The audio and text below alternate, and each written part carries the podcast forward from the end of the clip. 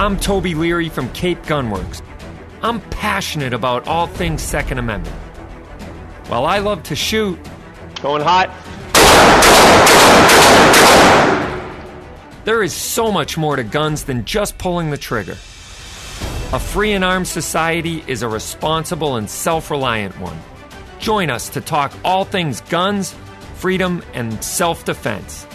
It isn't just about being armed.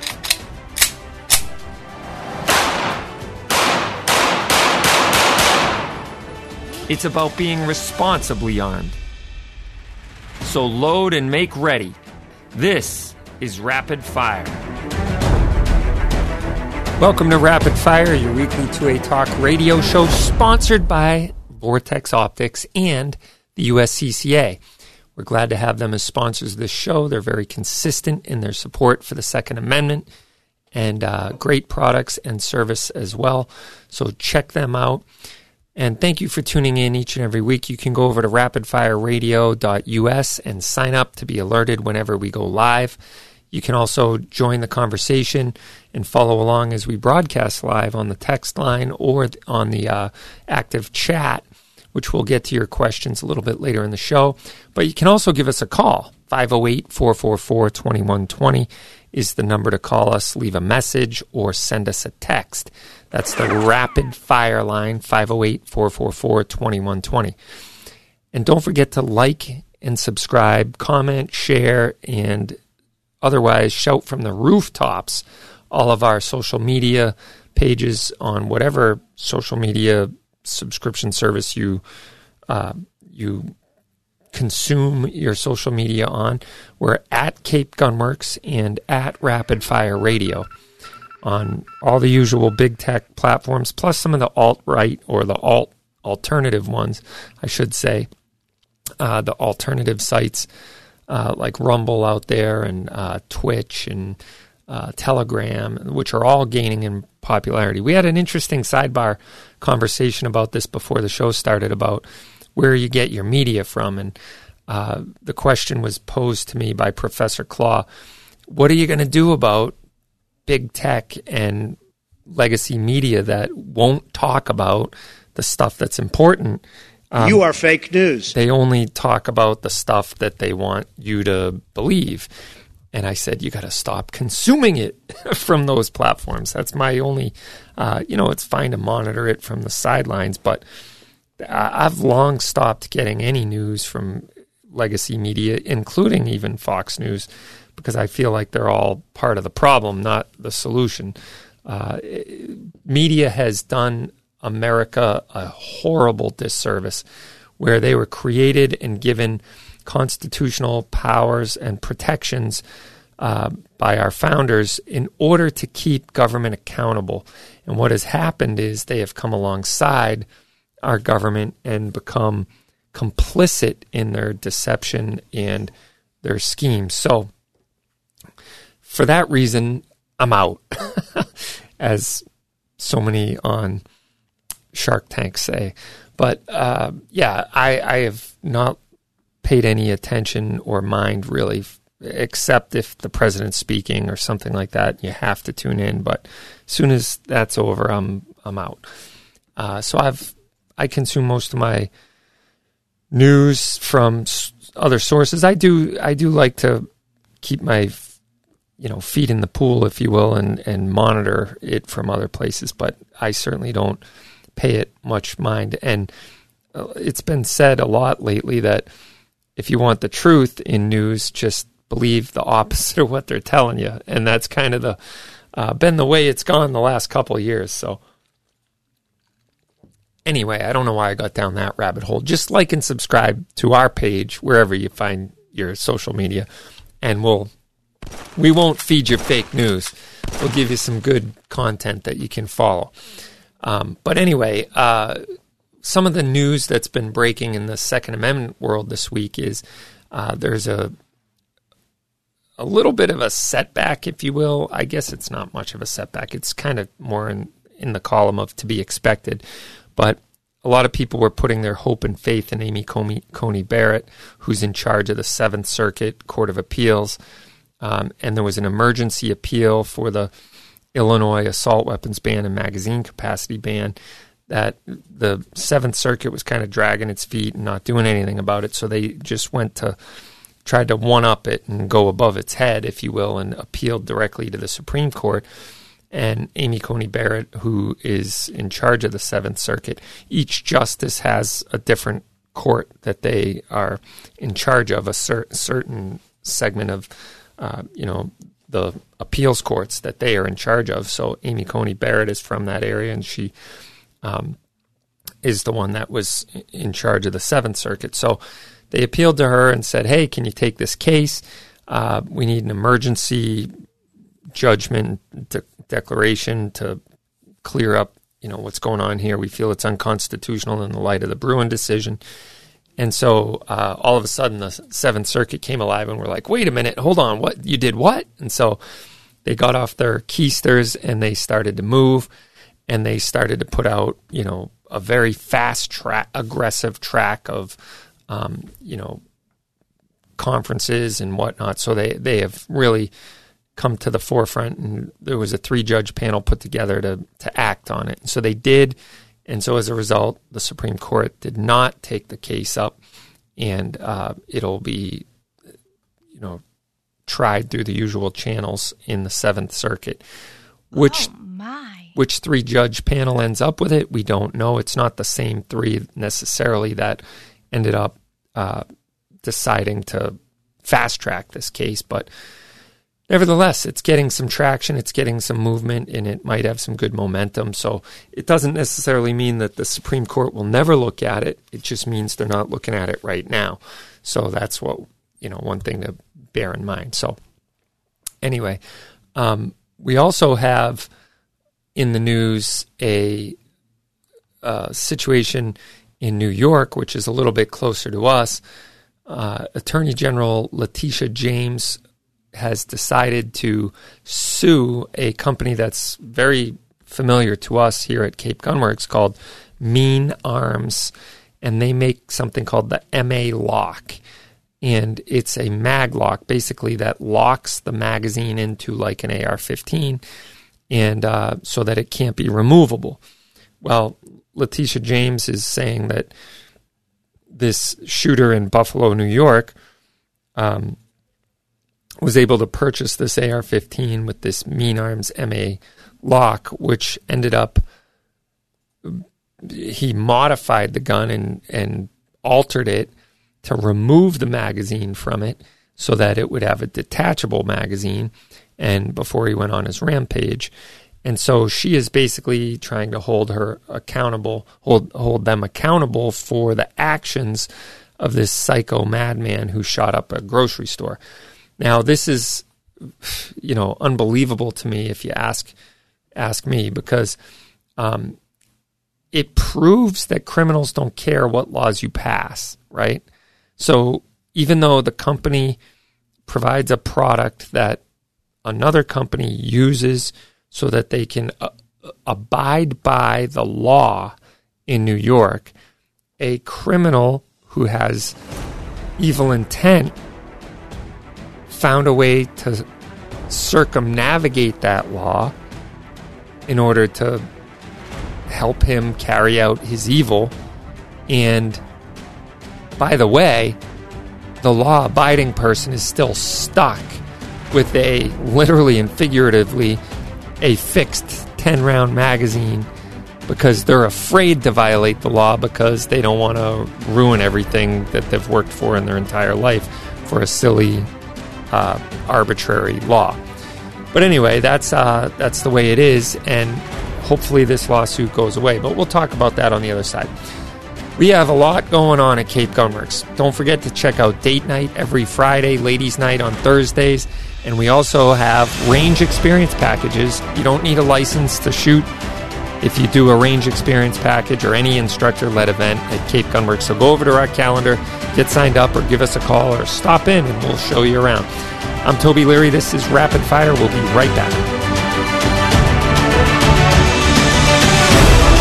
The firearm for personal protection has never been more popular than it is today. The U S C C A can help fortify your home, sharpen your awareness, and develop your defensive plan, go to uscca.co forward slash rapid fire to sign up.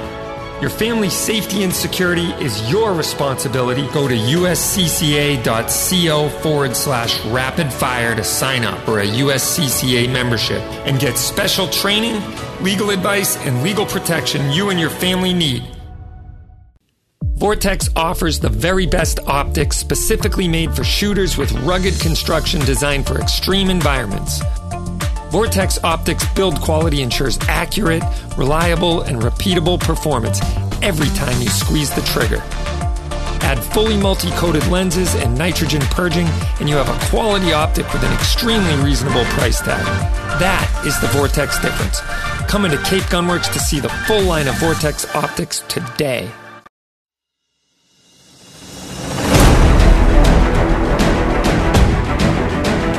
Welcome back to Rapid Fire, your weekly show all things guns, freedom, Second Amendment, and self-defense. The phone number here is five oh eight, four four four, two one two zero. If you want to make your voice be heard, give us a call or leave us a message or send us a text, five oh eight, four four four, two one two zero. Last week's Twitter and Rapid Fire radio poll was, do you think state licensing schemes will go away because of the Bruen case? And a whopping sixty-six, sixty-six percent of you say no. forty-one percent were not in my lifetime, and twenty-five percent were no, never. Uh, twenty-five percent of you believe yes in five to ten years, and another eight point three percent believe yes in the next one to five years. So I was surprised to see um, the vast majority of you believe that state licensing schemes are here to stay, even in light of the Bruen uh, decision. But this week's Twitter and Rapid Fire radio poll is a similar question. It's, should you need a license to own or purchase guns? Yes or no? It's very simple. Uh, it is currently trending at one hundred percent no. So out of the sixty-six percent of you last week who thought that they're here to stay, licensing schemes, one hundred percent of you, it seems so far, don't think you should need a license to own or purchase a gun. But you can find the poll question at rapid fire radio dot U S or go to the Rapid Fire Radio Twitter page, all one word, Rapid Fire Radio. Find us and vote. Let your voice be heard. And this week's special Secret Squirrel Toby Leary discount Uh, for all of you who are playing and following along at home, is ARMS, A R M S. If you put that special word in your uh, discount code box at checkout, you will get a very special discount off your entire order online. So don't share that with friends. That's a secret between us, okay? Just keep that Aha! between us. Um, so...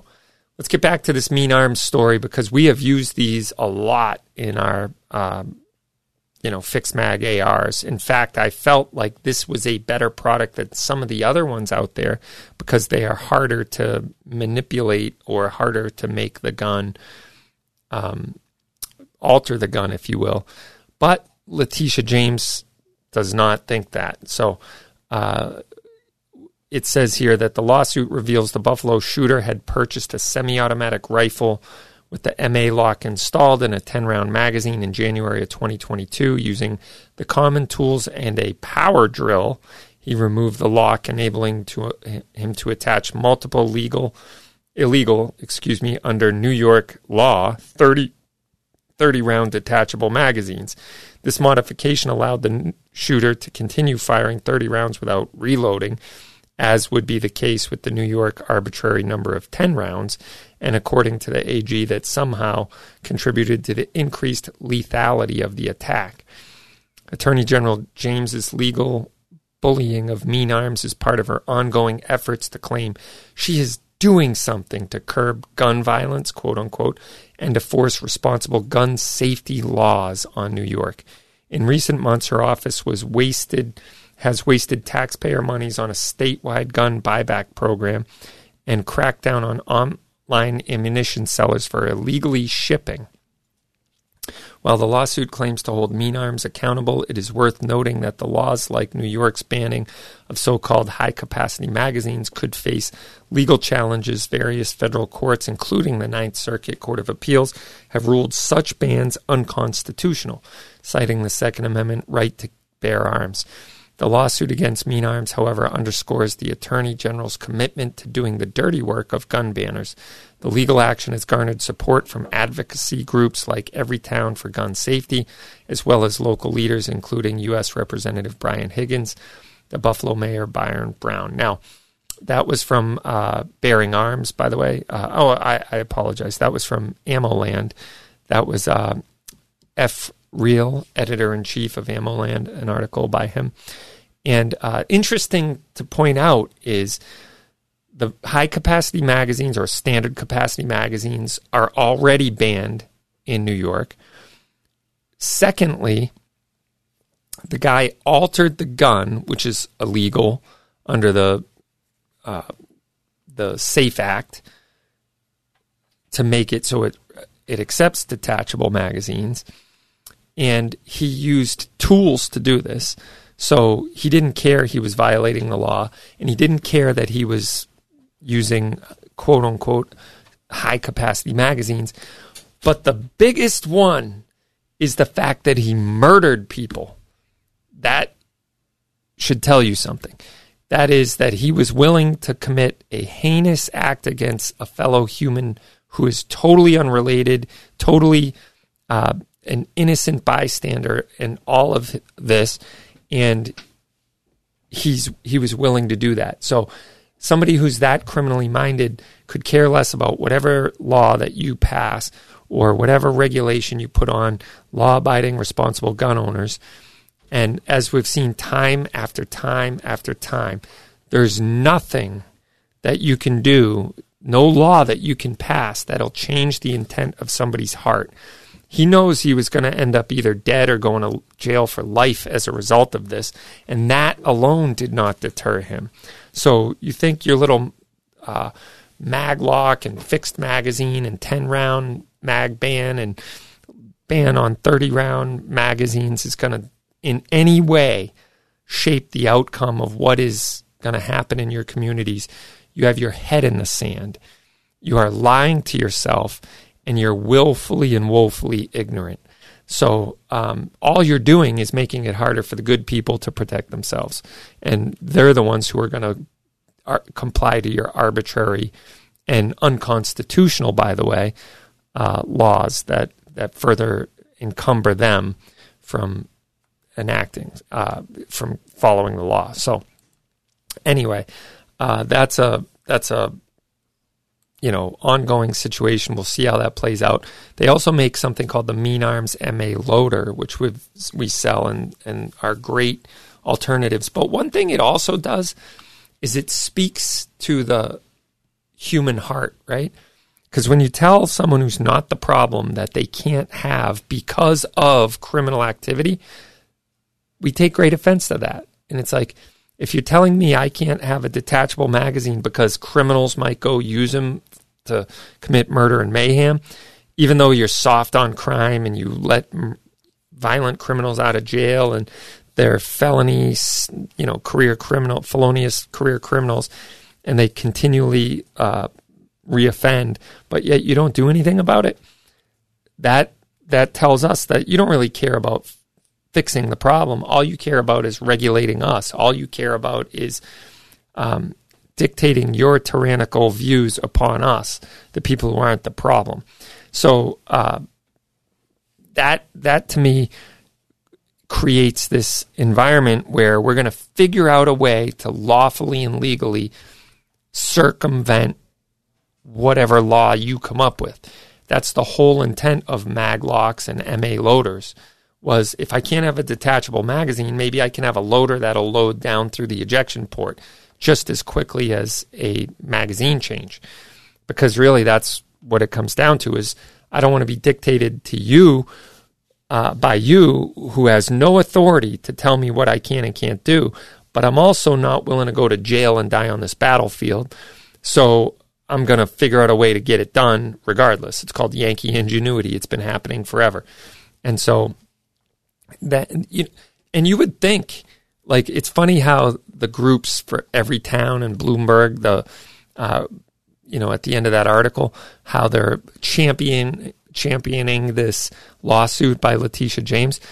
You would think that they would be in support of the Mean Arms group, saying these guys came out with a product that limits a gun to ten rounds and it's fixed in the gun.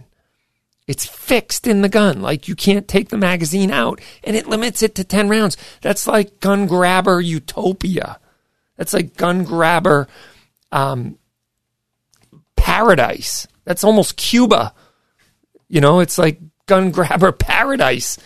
It's, uh, you know, so if they're approaching nirvana for their gun control with this item that limits the gun to ten rounds and it defeats a ten round uh, detachable magazine, like, nothing could be better. But instead, they're again showing what their true intent is, and that is to bankrupt the gun industry and to make it so that nobody can buy a gun. That's really what they're after, even though they say, nobody's after your guns. You guys who cling to your guns and your religion, you know, you just got to chill out. And then fast forward fifteen years, sixteen years, they say, we need to change the the view of gun ownership in America. Um, okay, or the attitude around gun ownership. And then you say stuff like Australia-style gun control. Nah, you know what? We have something that Australia doesn't. It's called the Constitution. It's called the Bill of Rights. It's called the Second Amendment. And so you're not going to get it. You're not going to just come round up our guns. I'm sorry. That's not going to happen. Serbia, you don't need an A R fifteen. Serbia is doing that, by the way. And they don't have a Second Amendment either. You know who does, though? It's not called the Second Amendment, but they have constitutionally protected gun rights, is the Czech Republic. Very good manufacturer of firearms, by the way. Uh, they make some great guns. And uh, they do have a protected right to keep and bear arms. So that's really good. We're going to talk a lot about that today, so you don't want to go anywhere. We're going to talk all about bearing arms. But if you travel and you want to get a license in multiple states, check out our Utah thirty-six state concealed carry class. You get everything you need to apply for the Utah license. Even though it's probably unconstitutional, you can still abide by it for now until it is ruled unconstitutional. Go to cape gunworks dot com and click on the class link to book the class today. We will be right back. This is Rapid Fire. Too hard to leave shots like these to chance. Now you never have to compromise performance again.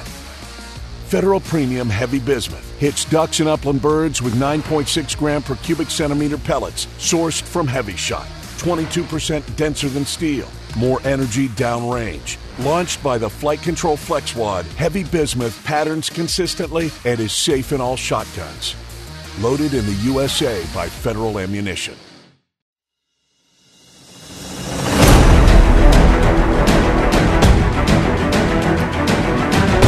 Welcome back to Rapid Fire, your weekly show, all things guns, freedom, Second Amendment, and self-defense. You can always tell us what you think, morning, noon, or night, five oh eight, four four four, two one two zero. We're always on to take your message, or call us live when we're recording the show, five oh eight, four four four, two one two zero, or send us a text.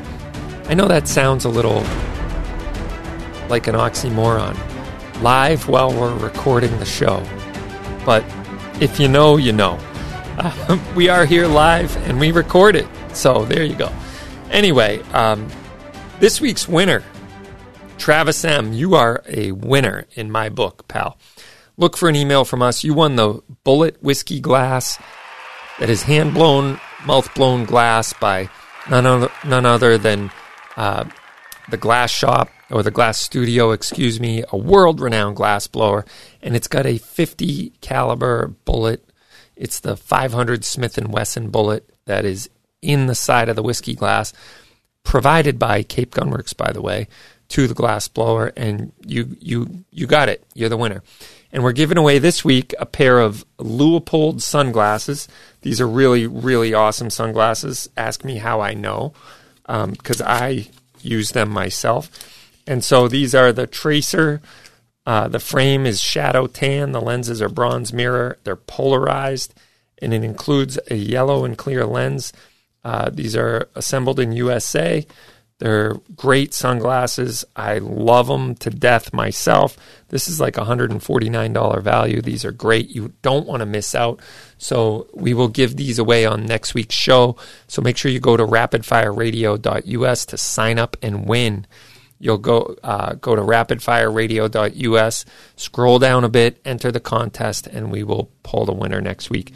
And don't forget about this week's super secret squirrel discount code ARMS, A R M S. Oh, my. By the way, uh, just a quick update. This Friday, we have the Top Shot Invitational Golf Tournament. It is, if it isn't sold out, it is really close. But if you want to jump in and play, you gotta you gotta sign up right now because it's going to be sold out any second. It always does sell out. We have one hundred eighty-eight golfers in this tournament. It's turned out to be the biggest tournament on Cape Cod, and we're pretty proud of it. It's sponsor. It's it benefits two veterans charities in our area, and uh, we'll throw the link in the description.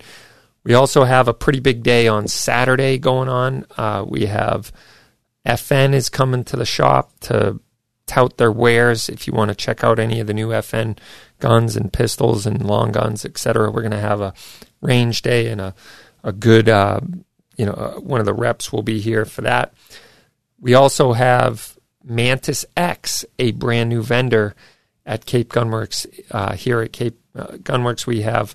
Um, a lot of people have been asking for these laser training aids for dry fire practice, but I think the Mantis X is great because it ended up, um, you can do it live fire or as a dry fire practice, and it really shows you what your trigger press is like, et cetera, et cetera. So it'll help you smooth it out. So we have all that going on this Saturday and Sunday. We have Representative Jim Jordan coming to Cape Cod, so we're pretty pumped about that. Uh, hopefully we'll get some time to interview him for Rapid Fire. I know Jared from Guns and Gadgets will be here. Uh, if you haven't met Jared, he's a great dude, and he's supporting this event as well. So we're pretty excited about that.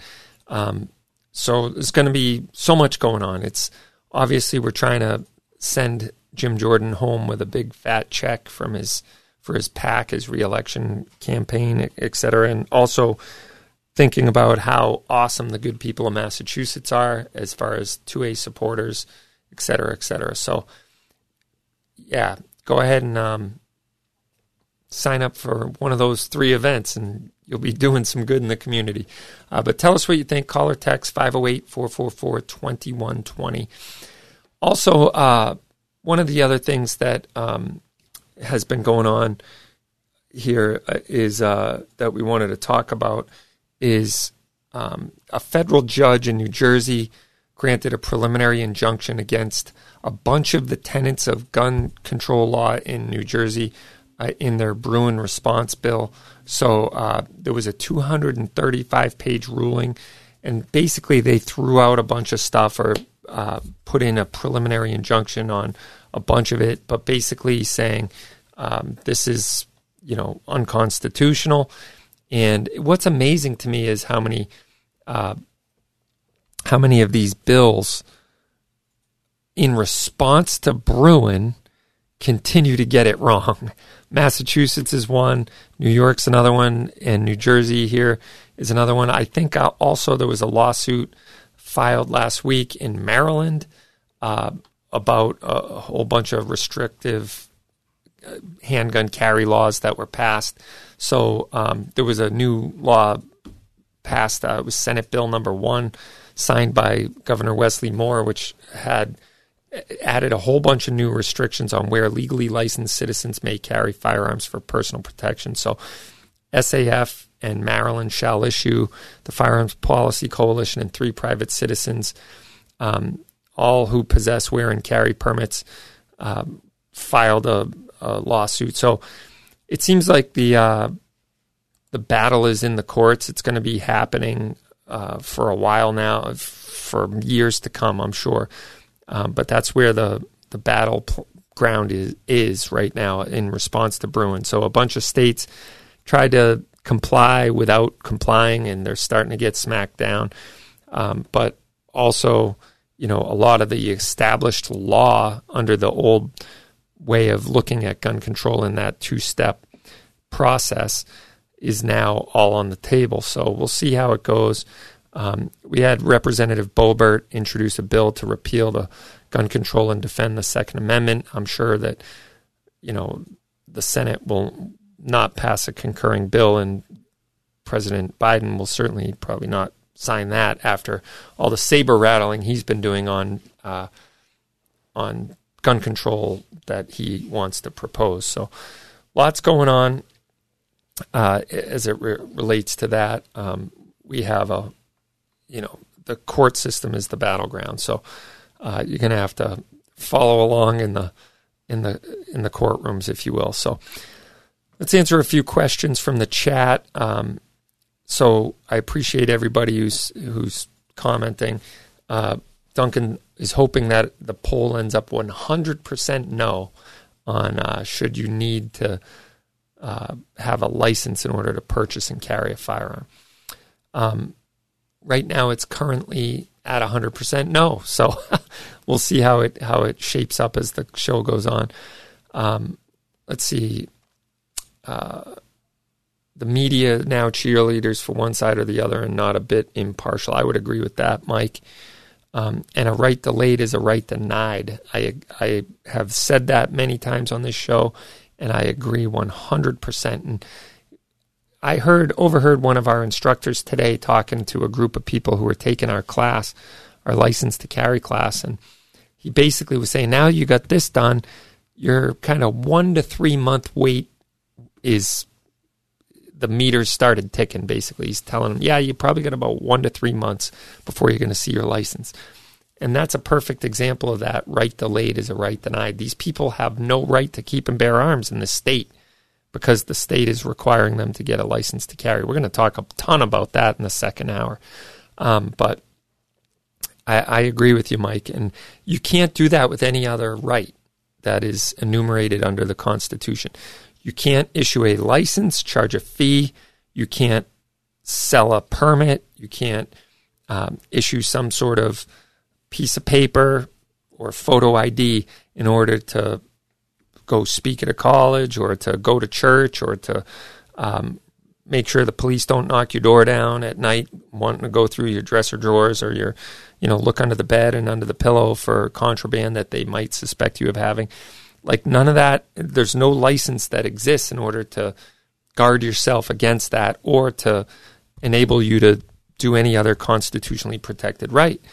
Except we, we lose our collective heads when it comes to guns and we start to say, oh, well, you know, guns are different. Well, no, they're not. Why are they treated any differently than any other constitutionally protected, enumerated right? But I digress. We'll leave that up to you guys to discuss. Uh, throw your, throw it out in the chat and or in the comment of this video, or give us a call, five oh eight, four four four, two one two zero. Don't forget about our new pistol training series, Pistol one, two, three, and four. It is a progressive learning experience from never having to shot a gun to where it all comes together, drawing from the holster in a worst-case scenario in a everyday carry situation. Um, so it's a great class that phases you into it um, throughout a four-step approach. So sign up today at cape gunworks dot com, and we will get you into our latest and greatest classes. And we will be right back. We got Edgar on the other side. You don't want to miss out. So we'll see you on the other side. This is Rapid Fire. The firearm for personal protection has never been more popular than it is today. The U S C C A can help fortify your home, sharpen your awareness, and develop your defensive plan. Go to U S C C A dot co forward slash rapid fire to sign up. Your family's safety and security is your responsibility. Go to uscca.co forward slash rapid fire to sign up for a U S C C A membership and get special training, legal advice, and legal protection you and your family need. Vortex offers the very best optics specifically made for shooters with rugged construction designed for extreme environments. Vortex Optics build quality ensures accurate, reliable, and repeatable performance every time you squeeze the trigger. Add fully multi-coated lenses and nitrogen purging, and you have a quality optic with an extremely reasonable price tag. That is the Vortex difference. Come into Cape Gunworks to see the full line of Vortex Optics today.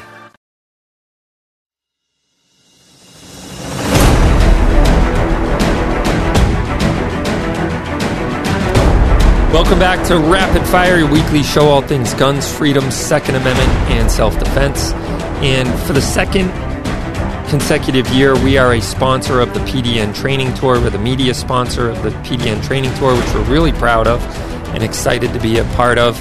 Um, and we have Edgar on the line with us today, who is one of the P D N Training Tour uh, instructors. So thanks for joining us, Edgar. I appreciate you inviting me. Yeah, my pleasure. And uh, you've been doing a lot with the P D N Training Tour lately. Uh, you do a bunch of classes. And why don't you tell everyone a little bit about what you've been up to and what kind of classes you offer? Yeah, so uh, primarily we're doing the, the free concealed carry classes. That's something that we've been doing for, for a very long time. Um, going about thirteen years of, of doing that stuff, uh, but now including that with the P D N tour, as well as doing the intuitive defensive shooting stuff. Uh, one of the exciting things that we're doing as part of the P D N tour this year is we're traveling a lot to Mexico and, and providing uh, instructor development courses down there as well, um, but training for, for the Mexican population as well. So mm. that that's an exciting new thing that we're providing uh, with this P D N tour. Yeah, that's great. So you're a bilingual instructor, obviously. Correct. Uh, so that's yeah. great. I did follow along a little bit about that. You just did some classes in what part of Mexico was it? So I was down uh, in Guadalajara. I'll be going back to uh, Saltillo, Coahuila, which is in the northern part of of Mexico. Um, Pincus, Rob Pincus, he went down to Guadalajara and did some more classes, some follow-up classes, and then we'll be going back later on to Guadalajara. And again, like I said, northern part of Mexico as well uh, later on. So the, the P D N tour is, is international this year. Uh, well, I, I think it, it's always been, right, because yeah. Rob goes to, to Europe. I don't think we've ever been down to, to Mexico, though, to our, our neighbors. Yeah, that's great. What a great service. I mean, obviously, uh, the type of instruction that you guys provide is necessary everywhere, but um, especially in some of the those areas in Mexico are very crime, you know, ridden areas. And, yeah. uh, you know, so gun ownership is possible down there then from the sounds of it, right? Yeah. If, if you were to think about uh, some of our most restrictive states here in the U S, that's probably about as restrictive as Mexico is, maybe a little bit more. Mm-hmm. Um, their biggest issue is cost. It, it, it's pretty cost prohibitive for, for many humans down in, in Mexico. It's just insanely expensive right. to to buy guns and ammo and stuff like that, but yeah. a possibility. Hmm. Well, do they still have that caliber restriction too? Like nothing over thirty-eight super? Or basically, whatever? yeah, basically anything that the military has, they cannot have. Okay. Um, but just like any other government rule, um, if you do it one way, it works, and if you do it the other way, it doesn't work. Mm. So it's it's all about how you word it, how you do it, and how you apply it. Uh, but yeah, that's still a thing. So Guns for Everyone is the name of your organization, correct? Correct. Yeah, and so correct. You've been doing a free license to carry or free, free concealed carry class for thirteen years. Wow. Yeah. That's impressive. Yeah, I've been doing it for, for a while. Here in the state of Colorado, we've instructed over one hundred thousand students, um, run a lot of students through our program. We do about nine classes a week. Wow. Um, here in the state of Colorado, and obviously the, the times where we're traveling, that gets included with, with that. But yeah, roughly about nine classes a week. We average currently um, anywhere between twenty and thirty students a class. Wow. Uh, so still, still, still going strong after um, uh, the that approach of, of two decades. I'm just rounding up to twenty, which is yeah. that's um, that's impressive. So Edgar, if people want to find you, sign up for one of your classes and follow your work, how would they go about doing that?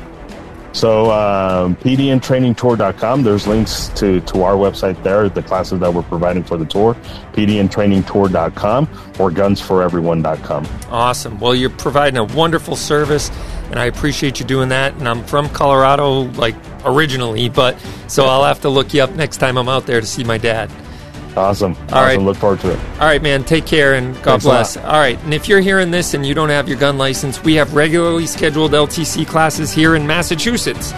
So, uh, including ladies only and couples classes, sign up at Cape Gunworks dot com. And we will be back after this. You're listening to Rapid Fire.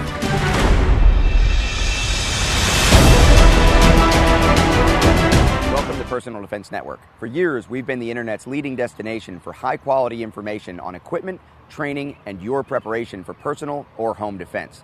Our videos are meant for those who are serious about enhancing their ability to use efficient techniques to survive a dynamic critical incident. But now we've stepped things up even higher.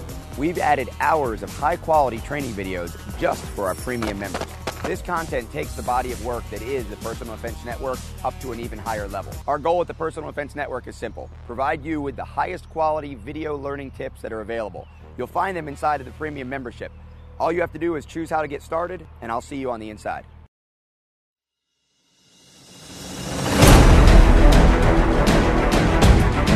Welcome back to Rapid Fire, your weekly show all things guns, freedom, Second Amendment, and self-defense. And speaking of guns, I'm going to talk quickly about the gun of the week this week. So we do this segment every year, every uh, week, and I'm pretty excited about this week's gun of the week. It's the S I G three twenty-two pistol, and it's fully ambidextrous, slide stop, safety, and the mag release is, you can put it on the right side of the gun as well. So for all of you wrong-handed people, this gun is a natural winner for you. But the other thing that I really like about this gun is the size. It's more of a full-size twenty-two, so for people looking for a good sub-caliber training gun, there's not a lot of options. In fact, it's, I think, maybe one or two other options in Massachusetts. Um, but this gun is proven to be a great gun. We use these exclusively in our training classes, uh, and our all of our firearms instructors have the uh, a whole bunch of these to use for, you know, group classes, et cetera, et cetera. So really big fan of this gun. I think S I G did it right, knocked it out of the park. And easy gun to take down, probably one of the easiest gun to take apart. Uh, it literally just lifts off the frame, and the even the recoil spring is completely captured, so you don't have sling uh, springs flying all over the place. But anyway, it's a cheap and cheerful gun, and it's this week's gun of the week. So go over to uh, rapid fire radio dot U S, scroll down to Gun of the Week, click on it, and use G O W at checkout if you want a special on that gun. Uh, would love to help you get into one. So anyway, um, thanks to Edgar. I've been wanting to get in touch with him for a long time, and uh, that that is an impressive service. G-Web says that they say ten percent of all the C C Ws in Colorado are from Guns for Everyone, and we're free. So that's a pretty amazing, it's almost, it's more like a ministry than a service, because he doesn't charge for it. It's like his mission in life, if you will. So I think that's great, and I love what he's doing. Uh, he does a lot of bilingual classes in Colorado as well, now going to Mexico. That's amazing. Um, so that's pretty cool. Um, real quick, we're going to jump back on the chat. Uh, Mike says, I think they're saying they don't care what the Supreme Court has to say. We will do what we want, and the Supreme Court be damned. Yeah, that is certainly what it seems like, um, because so many states are just in open defiance of the Bruen uh, decision, and you know they're doubling down on that effort and trying to get real sneaky about it. I actually listened to the explanation of this state, which removed the may issue and made it shall issue. However, the police chiefs associations say that they still have subjective discretion, which is amazing to me. When Bruen basically said, no, you don't, they're saying we have this suitability clause. So if a chief thinks you're unsuitable to own a firearm, even if you could pass a background check, guess what? You're not getting the firearm. And I know people who've been victim of this. They're good people, and you know, they live with other people who've been, and the police have been called out and dispatched to that house. And my friend was actually denied a license to carry based on where he lives, just because police have been dispatched to that house in the past. It had nothing to do with him, but because of that, they said, you're not getting it. So that's really what happens when you give this loose definition and subjectivity to a licensing authority or licensing agency, um, which we're going to talk a lot about in the second hour. You don't want to miss that whole conversation, but um, basically that's really what it what it means. So, um, yeah, uh, Rob, we don't have any pre-band mags in stock as of yet, but they are in the mail, so they are they will be um, coming in any minute, really. And uh, Skilled says, I usually spend all my remaining cash on pre-bands every time I get a rifle. That's a good policy. Um, so I have a bunch coming in, and uh, we will be uh, be doing that.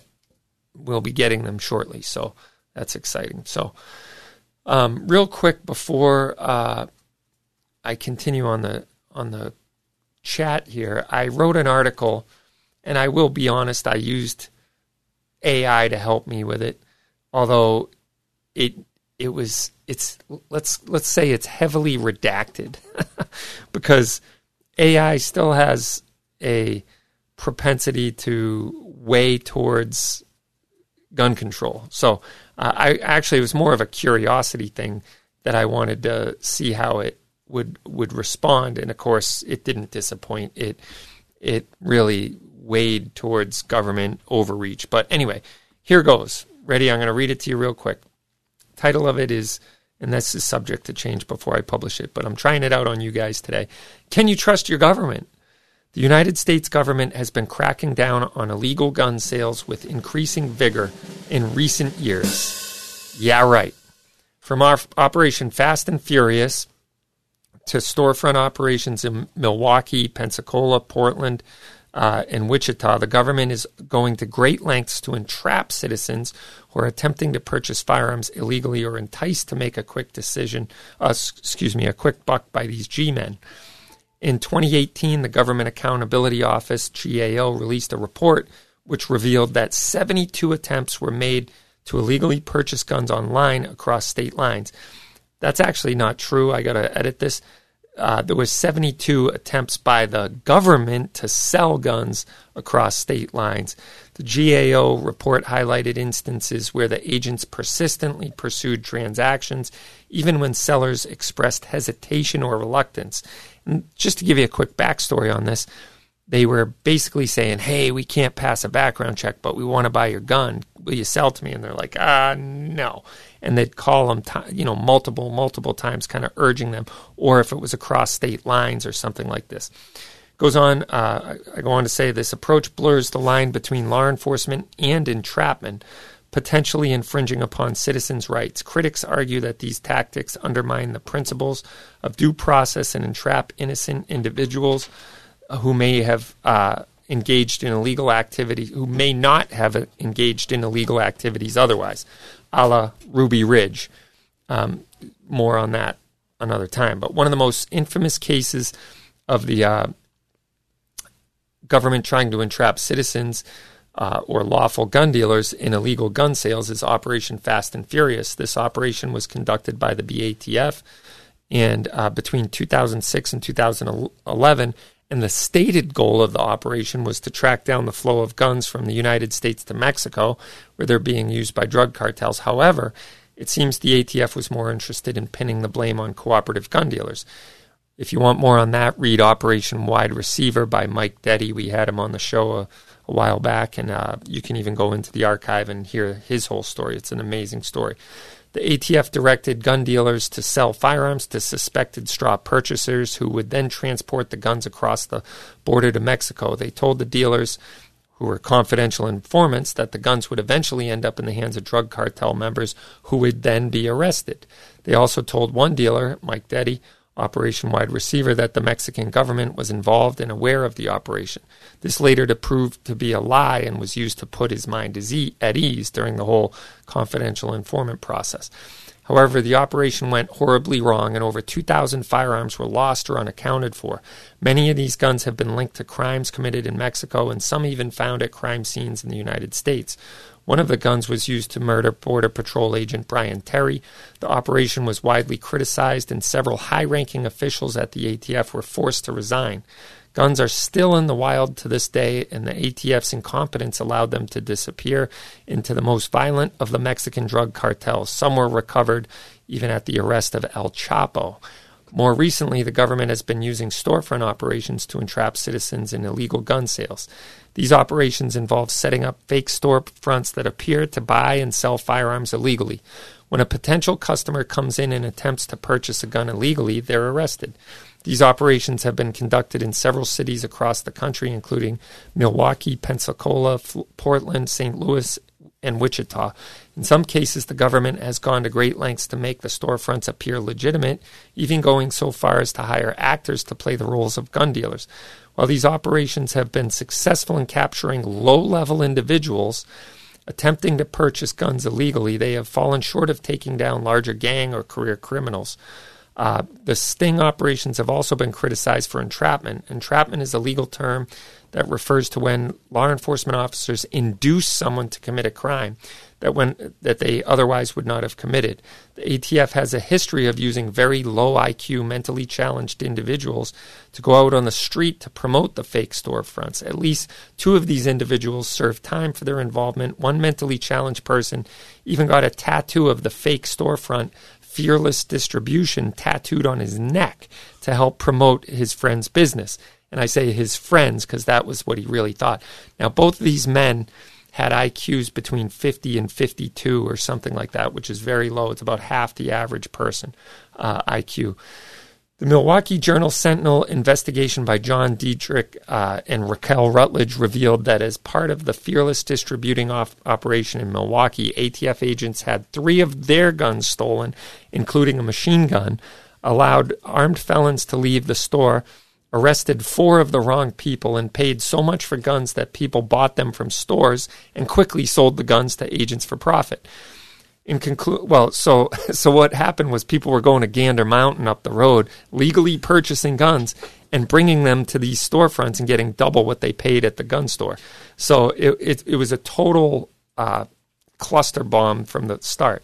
In conclusion, the government is going to great lengths to entrap citizens, from Operation Fast and Furious to storefront operations. The government is using a variety of tactics that often lead to a rise in local crime. The net result of these schemes often cause a spike in crime, guns to fall into the hands of criminals, and trip up people who would not normally engage in criminal activity without this government coercion.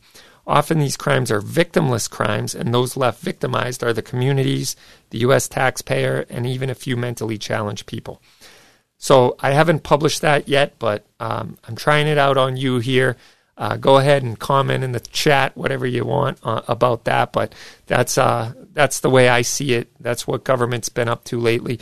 There's also been cases we've talked about, uh, the Mejia case down in Florida, where the guy put a stock on his pistol and got charged with illegal um, manufacture of an S B R and didn't pay the two hundred dollars tax stamp. And he's going to federal prison for twenty-one months. And uh, so it's always in at the threat of government incarceration in government cages that they are able to get people to comply with their often unconstitutional uh, schemes and and uh, rules. And there's a lot to be said about that. We're going to probably have a whole bunch of talk on the rule change thing that the A T F is so uh, good at doing. And the biggest one coming down the pipeline right now is the whole pistol brace rule, which is about to uh, blow up at the first of June. So that'll make uh, millions of people felons overnight.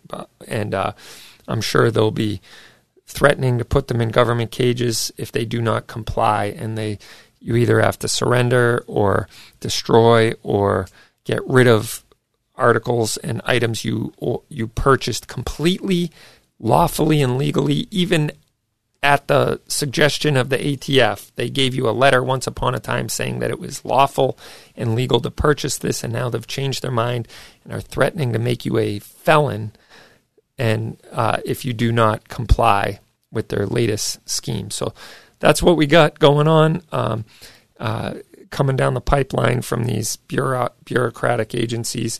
And uh, I want to thank everyone for paying attention to the first hour of the show. Uh, remember, the show ends here, but it goes on for another hour, so tune in at rapid fire radio dot U S or call or text the Rapid Fire line, five oh eight, four four four, two one two oh.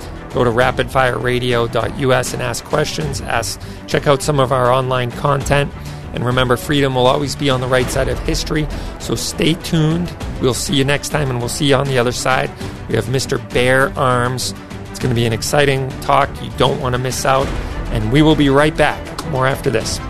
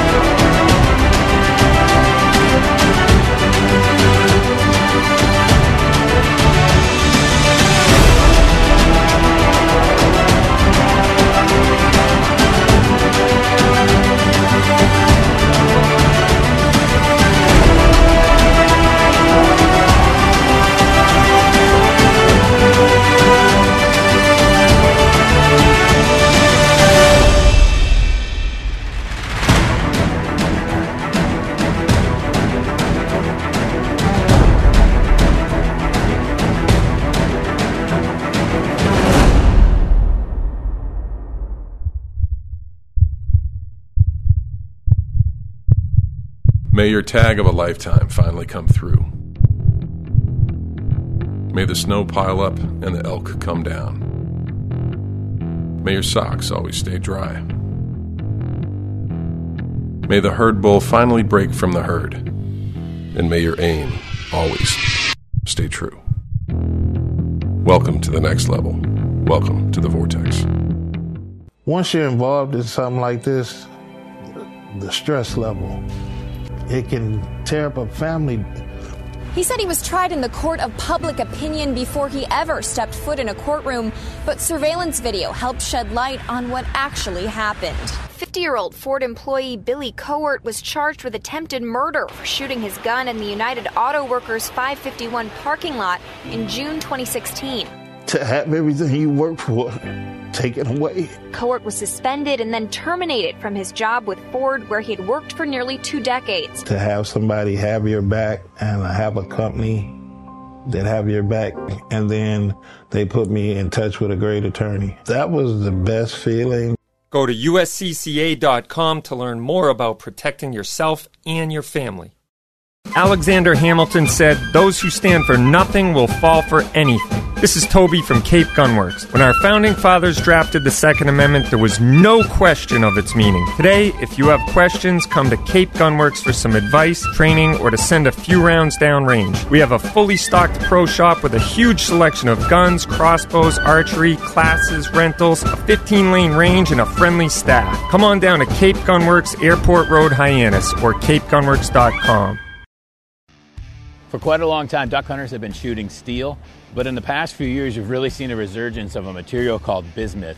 And what bismuth is, it's got a density a lot closer to lead than steel, where, where steel's density is right around seven point eight or so, and lead's right around eleven grams per C C. Bismuth comes in about nine point six. So just to kind of lay it out for you, if you've got two objects flying at the same speed, the one that is denser at the same speed is going to hit a lot harder. So a great example is like how we're hunting today. We're out, we're out here on the, we're literally hunting a bay on the ocean. Fantastic spot.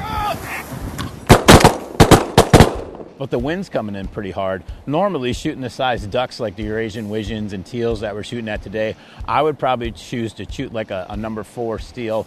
But because the wind's higher, I would maybe go to a number two because I'd get more energy and let the let the steel carry further. Bismuth allows you to go one shot size smaller and still hit the bird just as hard as you would. Now what that allows you to do, we're shooting a number three shot today, so we're getting all the pellets of a number three load, but we're getting all the energy of a number two steel shot. So it's gonna hit harder, it's really gonna extend your range, still meets all the lead-free requirements everywhere you are. Just a great product, and you'll definitely notice the power that you hit the birds with.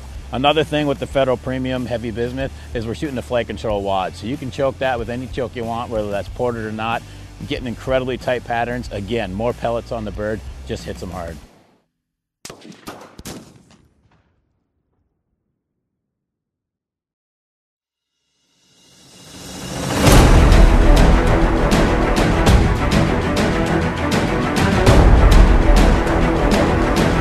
Welcome to Rapid Fire, a two A talk radio show sponsored by Vortex Optics and the U S C C A. Tune in each and every week at rapid fire radio dot U S to join the conversation. And now you can call or text the Rapid Fire line, five oh eight, four four four, two one two oh.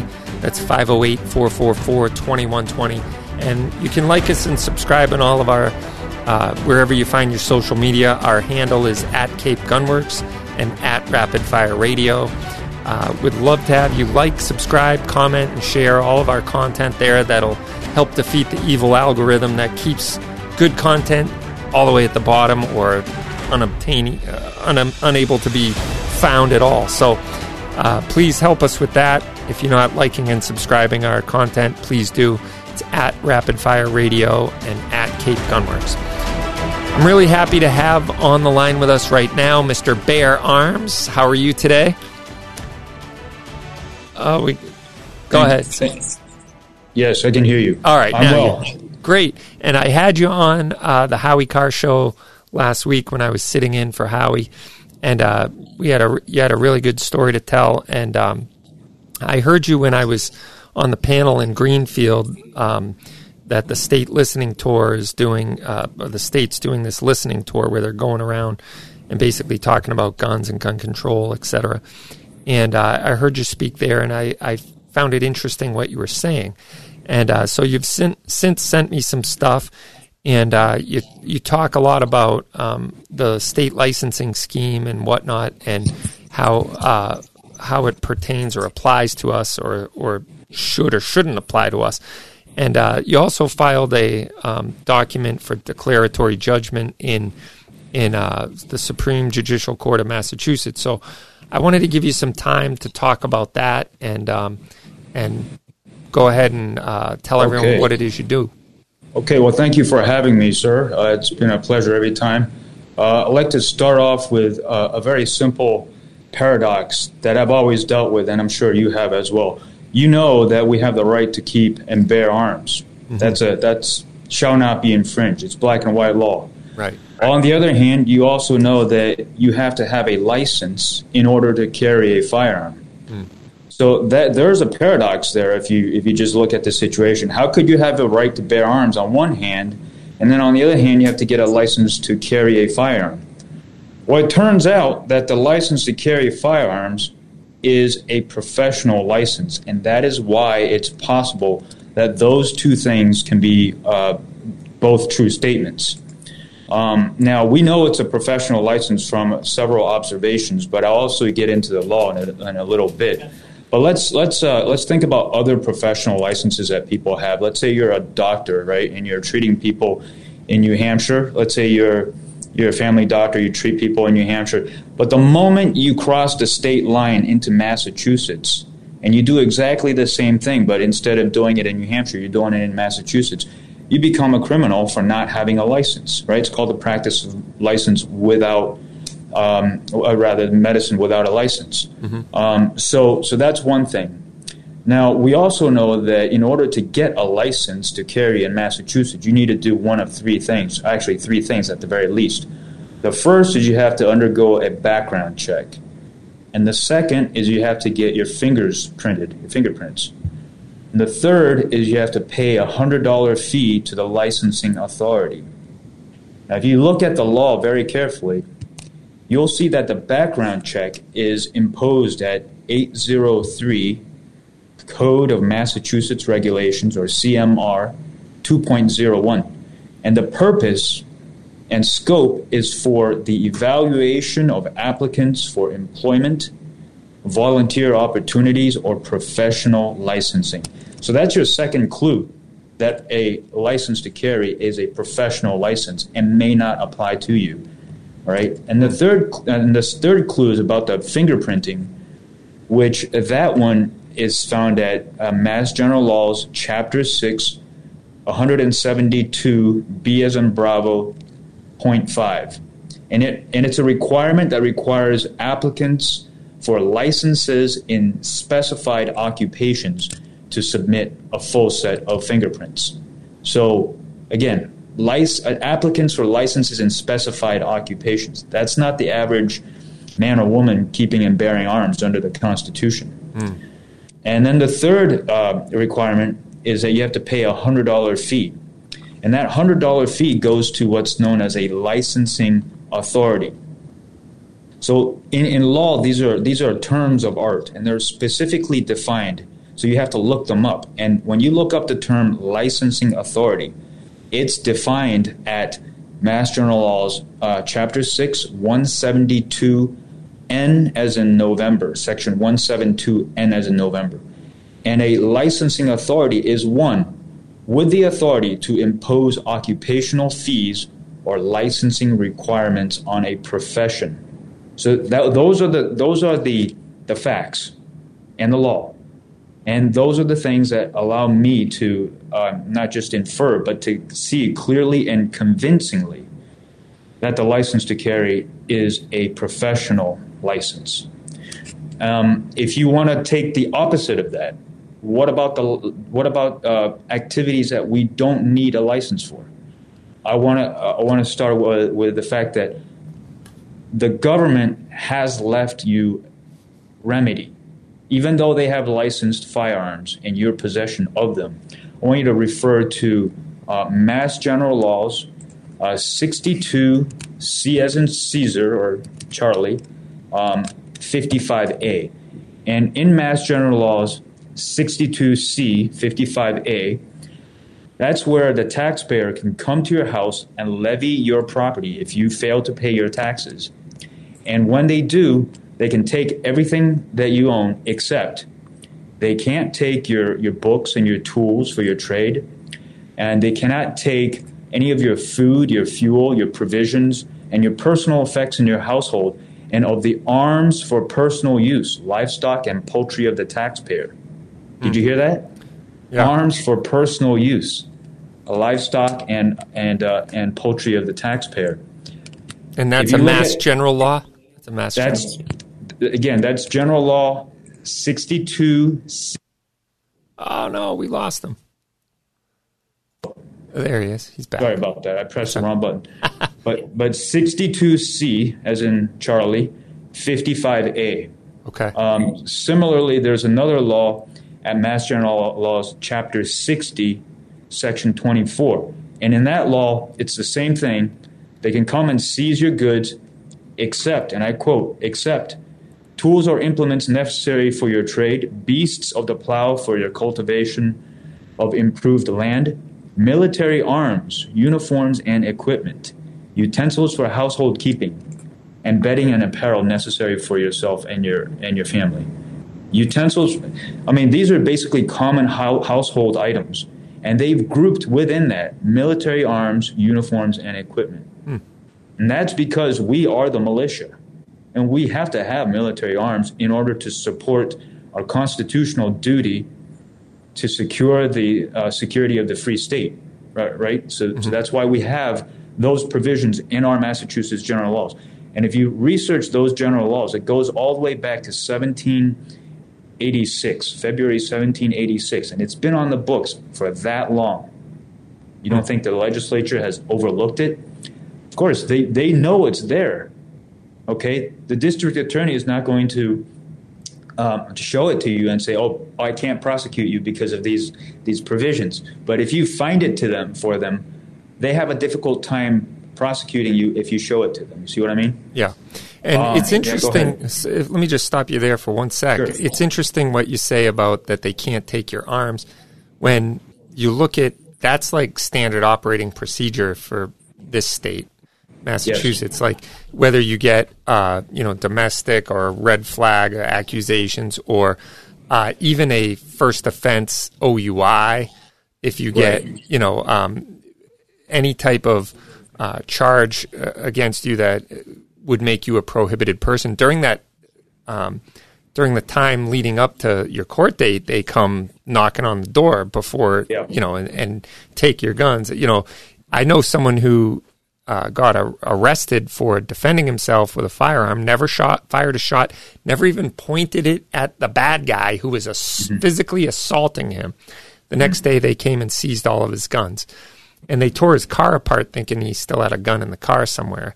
And literally took the seats out. I mean, it was the carpet and the seats out of the car. Wow. Yeah, it was crazy. But right there, the verse, chapter and verse you read is that even if you haven't paid your taxes or something and levy, you know, they can come levy all your goods, but they can't take your arms. So that's an interesting point there.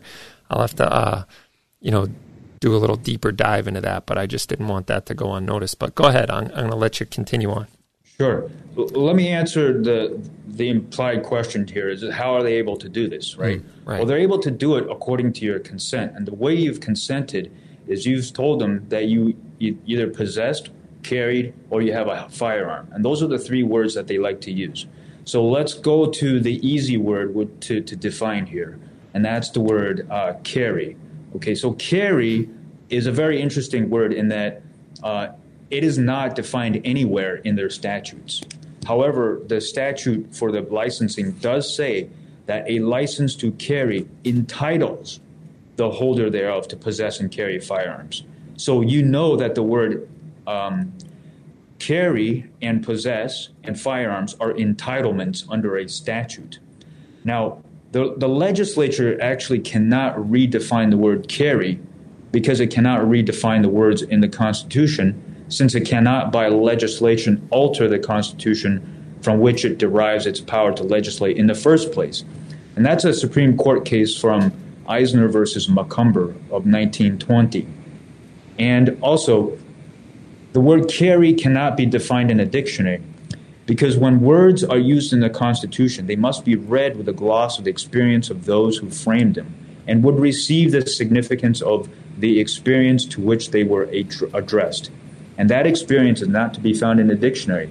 That's a, another Supreme Court case called United States versus Rabinowitz, nineteen fifty.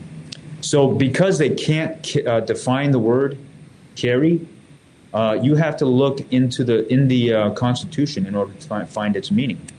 And again, like I said on the Howie uh, Carr show, all you have to do is go to the Constitution, press Control F for a word search, and you will find that the word carry means to carry out legal obligations.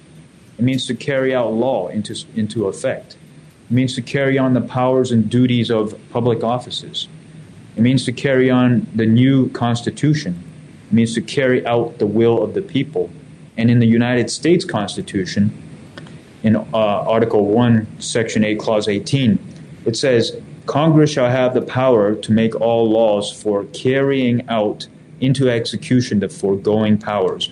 So carry is a very specific legal term of art.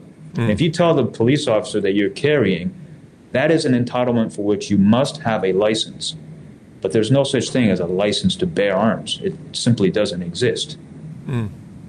Um, yeah. So what are the implications of us who've applied for a license to carry then and been granted one? Uh, are there... Um, does that mean we've signed away our right to bear arms in a in a sense, or does that? Um, I think you explained it once that the license to carry is over and above what is already constitutionally protected. Correct? Right. It is. So first of all, we know that the license to carry is an entitlement, and an entitlement is that which you have above and beyond what you already have as your native and primary rights uh, as an American. So it's an entitlement to carry. And by the way, carry means I, I, and kind of didn't finish that la- la- latter part. But carry means the performance of a duty mm. to serve the public. In fact, it means to perform the duty to serve the public safety and security. That's why public safety and security officers have to get a license to carry, because they're in the profession of public safety and security. Now, to back to your question about what, what happens when you accept a license. Well, uh, I'll refer you to W W Cargo, uh, Cargill versus Minnesota. That's a nineteen oh one Supreme Court decision. And in that one, it says, the mere requirement of a license to engage in the business specified in the statute is is referable to the general power of the state to adopt such regulations where appropriate to protect the people and the enjoyment of their rights and privileges. Okay, but accepting a license in whatever form will not require the licensee to respect or to comply with any provision of the statute or with any regulations prescribed by the state uh, that are repugnant to the Constitution of the United States. So what that means is, um, if I have a doctor's license or if I have a dental license, I can perform surgery, I can suture, I can set bones, I can pull teeth for other people. But that does not take away my right to pull my own tooth, suture my own injuries, set my own bone, and take care of myself. You see what I mean? Yeah. So accepting that license does not take away your rights. Right. Okay. Yeah. Yeah. That makes sense. And you know what, getting back to what you teed up originally was something that I felt in my own person when I was eighteen and I went to apply for my license to carry. I was like, why am I jumping through all these hoops in order to exercise my right to keep and bear arms? Like, yeah. What gives them the right to do this to me? I don't, I, I felt so violated by it's the whole paradox. Process. I paid money. I took a class. I went down, got fingerprinted, photographed, had an interview with the deputy chief, all this stuff just to tell him I want to be able to go pi- purchase a gun. And right. I'm like, what in God's name is going on here? This is not right. Like, I don't have right. to do this to vote. I don't have to do this to uh, go to church. I don't have to do this to, um, you know, speak at my school. I don't have to do this to uh, read the newspaper. I don't have to do this to prevent the police from an unwarranted search and seizure of my house. I don't have to do this if I want to keep silent, uh, if I'm, you know, questioned by right. police. I don't have to do this for any other enumerated constitutional right. Right. What exactly. the heck? So go ahead. I'm sorry to. No, no. This brings up a great point. The, the fact, first of all, you're a thinking man. You're like, why is there this paradox, right? And and I think we've all lived that moment. It's like, what yeah. what are we doing and why are we doing it, right? Well, it actually comes uh, from a lawful uh, from a lawful set of circumstances. And I'd like to refer you to two Supreme Court decisions, okay? So the, the licensing statute, in fact, all statutes, statutes are acts authorizing the making of contracts with the government through its various officers and departments. That's that's in the Floyd acceptances, an eighteen sixty-nine, or rather eighteen sixty-eight Supreme Court uh, decision. And the second one is that, in general, a statute is treated as a contract when the language and circumstances, events, and a legislative intent to create private rights of a contractual nature enforceable against the state. See United States Trust Co. versus New Jersey, a nineteen seventy-seven case. And what you're seeing here is that you are contracting into a profession. And by contracting into a profession, you must follow all the the, the laws of that profession. And that means, you know, Uh, a restriction on your ammunition capacity, a restriction on the type of guns you can have, a restriction on what year uh, your gun was made, whether it was before or after the ban and all that other stuff. Those are all contractual uh, relations that, that you that you um, that you get that you take on the burden of once you sign the contract. Mm. Um, but again, back to Cargill, uh, those things should not be, inf- should not, the acceptance of a license should not uh, require to comply with those uh, those uh, provisions which are repugnant to the Constitution. Um, yeah, so I'll just uh, let you ask away whatever other question you yeah, like. Yeah, so All right, so let's fast forward. You're going to get a lot of critics that say, hey, citing eighteenth century law, you know, loses a lot of people, right? They're going to yeah. say, hey, that doesn't apply, or uh, whether I think that or not is irrelevant, but the courts have decades of uh, legal jurisprudence or legal settled case law of locking people away for not being licensed in um you know, in possession, if you will. And uh, I always found it very ironic because the whole machine gun um, license that I, I possess, um, they've construed the machine gun license to be the strictest definition of possession, whereas I think a typical legal uh definition of possession is that you can lawfully and legally take it home. But if I hand a machine gun to somebody and they are looking at it, the state is now saying they are in possession, but they can't lawfully and legally take that home because it's my gun, number one, and number two, they're not licensed to possess it or whatever. So the state has kind of changed the way they interpret possession under the most strictest definition of it. And so I tried to do a deep dive on possession one day, and I went to the, you know, chapter one forty, section one thirty-one under the definitions or whatever, and and guess what wasn't in the definitions? The word it's possession. Not. I'm like, why why is that not in the in the definitions? It's so, the same same reason that is why the word carry is not in the is not in the uh, dictionary or in the statute, you know? Yeah. Uh, it's not defined by the legislature, but again, it is implicitly a, a uh, entitlement, because the licensing statute says, again, a license shall entitle a holder thereof to purchase, rent, lease, borrow, possess, and carry a firearm. And in this case, the interpretive principle is um, uh, described under Third National Bank of Nashville uh, versus Impact Incorporated, a nineteen seventy-seven case. And that is... Um, statutory construction of words that are grouped in a list should be given related meanings. The related meaning common to all these terms are they are entitled uh, business or professional activities. That is, to purchase, to rent, to lease, to borrow, and carry are all entitled activities. And those who rent, lease, borrow, and carry necessarily possess. But whereas carriers pos- uh, carry in the performance of duties for a reward or hire, and renters, lessees, and borrowers ordinarily vacate or relinquish or return the property they are entitled to by contract to possess, they do not ordinarily have a constitutional right to keep the item or property they carry, rent, lease, or borrow. Thus, the entitlement to, to uh, possess a firearm is conduct incidental to the performance of a duty or a business, but it's not the same thing as the right to keep arms as secured by the Constitution. Mm. You see what I'm saying? Yeah.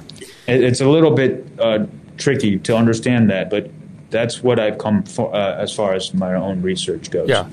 And um, so this has brought you to basically filing a uh, preliminary uh, declar- declaratory judgment with the Supreme Judicial Court of Massachusetts in the, uh, I guess it would be the Suffolk County.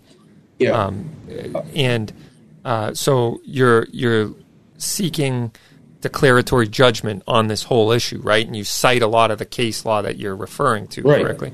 And basically, I want to know, uh, there, there are a lot of legal concepts there that, that may be covered, but one of them is the idea of regulation. Now, if you look around uh, to find the definition of regulation, you have to go to the statute. And a regulation is defined in the statute at, at uh, Mass General Laws thirty A, Section one. Um, Mass General Laws, uh, let me just do that, thirty A, Section one. And it and it says that a, that a regulation is uh, basically a rule um, that is adopted by an agency to implement or to interpret the law enforced or administered by it. So now, the fact that the administration of the law is by an agency means that we are dealing with a commercial subject matter that an agency can regulate. For example, the medical board regulates the practice of medicine. The dental board regulates the practice of dentistry. The the plumbing and uh, and pipe fitter pipe fitting board, they regulate you know uh, plumbers, right? And the electrical board and, and so forth and so on. So this board, it's called the Executive Office of Public Safety and Security. They regulate, guess what? Public safety and security. That means the carrying of, of firearms by per- persons in the performance of their duties. What they cannot regulate, however, is they cannot regulate what you do under the Constitution for yourself. In other words, bearing arms for personal use. Mm-hmm. And uh, last year, actually, um, last year there was a case called West Virginia versus E P A, yep. uh, in which the in, in which the Supreme Court basically said, in order for a agency um, to extend their powers beyond what is obviously given to them by um, the legislature, they have to they have to point to clear and convincing um, congressional authorization for the power it claims. So, in other words, for sure, the Executive Office of Public Safety can license carrying firearms in the performance of duty by professionals. Now, the question is, can they license the bearing of arms for personal use by American c- civilians and others and citizens? And the answer is clearly no, it doesn't exist. You see what I mean? Yeah, I do. I want to hold your, that thought right there. We're going to take a quick break. We'll be back awesome. On the other side. We're going to continue this conversation, so don't go away. We're here with Professor Bear Arms, I'm going to call you, on Rapid Fire, your weekly two A talk radio show, where you can call in or text. If you have a question, let me know. I'll ask it, or you can call in or text five oh eight, four four four, two one two zero. And uh, we will be right back with Bear Arms after this.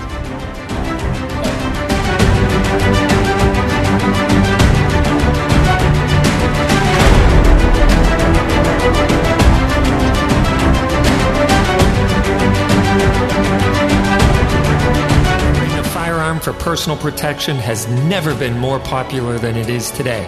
The U S C C A can help fortify your home, sharpen your awareness, and develop your defensive plan.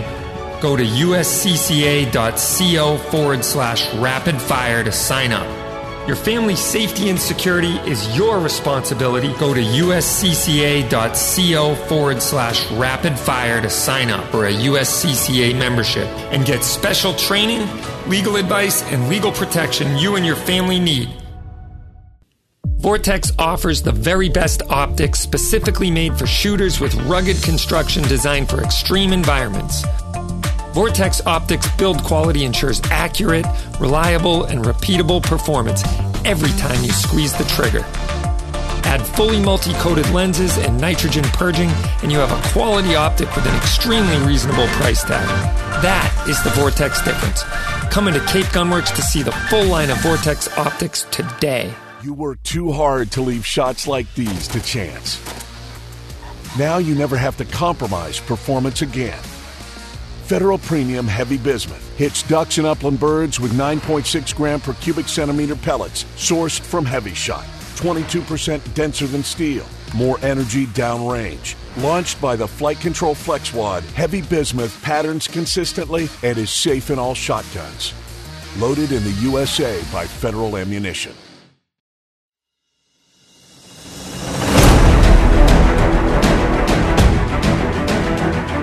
Welcome back to Rapid Fire. We're here with Professor Bear Arms, as I'm going to affectionately call him. And uh, we're having a fascinating conversation about the difference between licensing to carry arms, which uh, he's making a very good, compelling argument that that is a professional license for people carrying out their official capacity of whatever they've been tasked to do by we the people. And it's outside and over and above what is personally guaranteed by the Constitution, the right to keep and bear arms. And uh, so let me just ask you this. I think you make a very compelling case. And that, uh, there's another guy, a fellow that emails me all the time, and I actually put you two together. Um, but he he used to send me these emails about like kind of one or two sentences, and I honestly kind of thought he was just a little bit of a live wire. And I, I said, you know what, this all sounds great on paper, but good luck, you know. And I would kind of dismiss him. But then I started to really research what he was talking about, and I think he was onto something. And he's onto something, and he knows a lot about the law, more than I ever did, and he's been researching it for fifty years. And so um, when when I heard you speak in Greenfield, I it kind of resonated a little bit about, A, what I already felt in my heart about the the infringement on the con, on the right to keep and bear arms. And two, um, y- you make some great points, especially using uh, Supreme Court decisions. Uh, one that we talk about a lot on this show called Murdoch v. Pennsylvania, nineteen forty-three.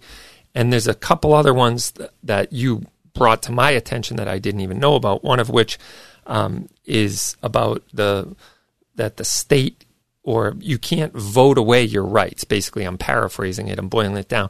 Why don't you talk about some of those cases, the Supreme Court cases that support what you're saying here, like Murdoch yeah. v. P- Pennsylvania and stuff? Okay, yeah. So let me um, let me go to that. Uh, so the one that you're you're referring to is the West Virginia State Board of Education versus Barnett, and it's actually the same year, nineteen forty-three, as the case with uh, Murdoch versus Pennsylvania. Mm-hmm. And in West Virginia Board of Education versus Barnett, they state that the very purpose of the Bill of Rights was to withdraw certain subjects from the vicissitudes of political controversy, to place them beyond the reach of majorities and officials, and to establish them as legal principles to be applied to, applied by the courts. One's right to life, liberty, and property, to free speech, a, a free press, freedom of worship and assembly, and other fundamental rights may not be submitted to a vote, and they depend on the outcome of no elections. Mm. And that, that's a very powerful uh A quote, um, yeah, and it basically says when you have a right and you're exercising your right in a lawful and constitutionally sanctioned manner, no one can take that right away from you. Mm. You know, um, and that the, vote, that vote, that sorry to interrupt, but may not be submitted to vote. That can mean by the people on, like, say, a ballot initiative, or yeah. or a legislature in the course of their. That kind of is all-encompassing, correct? Yeah, yeah. It means it's it can't be legislated, mm. uh, and, and and that's, you know, in Miranda versus Arizona. Okay, there's a the people people know that one for the for the um, the the one that they have to redo your rights, right? But um, the for what I know know it for is that the statement where it goes, where rights secured by the Constitution are involved, there can be no rulemaking or legislation which would abrogate them. Yeah. Uh, meaning the you can't vote on them, you can't legislate them. It just simply can't be touched. Right. You know. Yeah. And, and uh, I think even in the preamble of the Constitution, it talks about that these rights are endowed by our Creator, and they're inalienable or unalienable. Right. You cannot attach a lien to them. You can't put right. conditions on them. You can't Correct. put um, requirements outside and above what the very right that they are recognizing. Because, number one, it doesn't come from man. Number two, um, you know, it's what is a right if it can be taken away, right? right? I mean, that doesn't make sense. It's not a right. It's a privilege, right. it's, or it's yeah. a yeah. Right. If you can license it, it's not a right. Yeah, and and that that's the thing is that people people. Um, think that getting an L T C is exercising a right. It, in fact, is not. And people think that the legislature, we have gun laws. We we don't have gun laws. We do not have any laws banning the banning the keeping and bearing of arms. All we have are laws that restrict what professionals can do with their guns in their service to the public, to us. And and that's very clearly, um, you know, again, it's a professional license, very clearly. Very, very clearly stated. Um, I want to st- take one step towards um, how they actually use these laws and then break the constitutional provisions um, in order to prosecute someone. Um, so first of all, we know that these laws are professional laws. And as late as last year, okay, twenty twenty, twenty twenty-two, the Supreme Court of Massachusetts in Vega versus uh, Commonwealth says, in the context of a statutory analysis, the unlicensed possession of a firearm itself is a regulatory crime. Remember what I said about regulations? A yeah. regulatory crime is one that is um, enforced by regulatory agencies. So, for example, if you're practicing medicine without a license, it's not the county prosecutor who should prosecute you. It's the medical board who should prosecute you. Isn't that right? I yeah. mean, if you do something stupid with your professional license, it's the professional board that comes after you. That is an executive branch of government. Okay? Now, because they're not sending the Executive Office of Public Safety and Security after those who are, uh, are accused of carrying a, a firearm without a license, guess what they're doing? They are actually breaking um, the law, and they're breaking two of the laws, in fact, uh, uh, several. First law they're breaking is that uh, Mass General Laws thirty A, Section one. It says an agency that is authorized by law to make regulations um, um, has to determine at its discretion whether the agency shall institute or recommend institution of proceedings in a court. Right? That means the agency has to say, okay, this guy screwed up. We are going to take him to court. Right, that's the that's the injured party, so to speak. That's the pro, that's the party of real concern. Um, you, the, the county prosecutor has no victim if that regulatory board does not institute uh, proceedings in a court. And then further, under Chapter Three, or rather two thirty-one A, Section Eight. The law requires that in any proceeding which involves the validity of a license granted by the Commonwealth, that the regulatory agency shall be made a party and shall be entitled to be heard. That's black and white statutory law. It says right there. So if you're being prosecuted for an unlicensed gun, guess who has to be there? The Executive Office of Public Safety and Security. Just like if you're being prosecuted for unlicensed practice of medicine, who has to be there? The medical board, right? And who is not there? In, in, in the vast majority, in all the cases that people are being prosecuted for the alleged unli- unlicensed uh, possession of a firearm, the, the the Executive Board of Public Safety and Security is not there, which means what they're doing is they're violating Article thirty and Article twenty-nine of our Massachusetts Constitution, which requires a separation of, of judicial and executive branches, right? Yeah. It's a separation of powers doctrine. And it's also uh, that separation of powers doctrine is necessary for the independence and impartiality of the judges. Because if you don't have separation of powers and then and your judges are acting as uh, executive officers, then they're not impartial. See what I mean? So, so they're breaking another two more constitutional principles there, in addition to the statutory laws. Yeah. You know yeah. what I found always in, very interesting, and we've talked about it on the show, and I know other states are the same way, but uh, that Executive Office of Public Safety uh, services the Department of Criminal Justice Information Services as well, and that's actually the branch under E O P S that yes. that controls the Firearms Record Bureau. Right. And I have always said, why why would anything a legal and lawful possessor of firearms or of arms, if you want to say it that way, what does that have to do with the Department of Criminal Justice Information Services? Nothing. Right. It doesn't have anything to do with it whatsoever. And so along with the whole, when I was eighteen years old and tried to exercise my right to keep and bear arms and was met with the minutia that we talked about earlier, yeah. the same thought occurred to me. Why on God's green earth is the Department of Criminal Justice Information Service the one that is tasked with keeping my license to carry information? And I always felt like it was just because one day, if they ever do truly outlaw firearms in through law, it's a flip of a switch and I'm in the system. You know, it's like, right, it, right. They already know who I am. I'm in the system, and it's right. not, it doesn't make sense to me that, and I've long said, like, Florida, before they went to permitless carry, it was under the Department of Agriculture that administered the licenses. And I felt at least that made a little bit more sense. Like, it's not some agency that keeps track of criminals and mm-hmm. administers the Bureau of Prisons, and et cetera. So uh, I was like, all right, at least it's a different regulatory agency that isn't has nothing to do with the criminal element. But then right. it, it, it leads you back to the intentions of or the the mindset of the people writing the law in the first place. They feel we're one we're one slip on a banana peel away from being criminals. Right. It's, well, they they're they're writing it, those laws to deceive us. You know, it's it's duplicity. It's omission, uh, a lie by omission. They say you need a license to carry, but they omit the part that says carry means the performance of duties for hire in the public safety and uh, security. Yeah.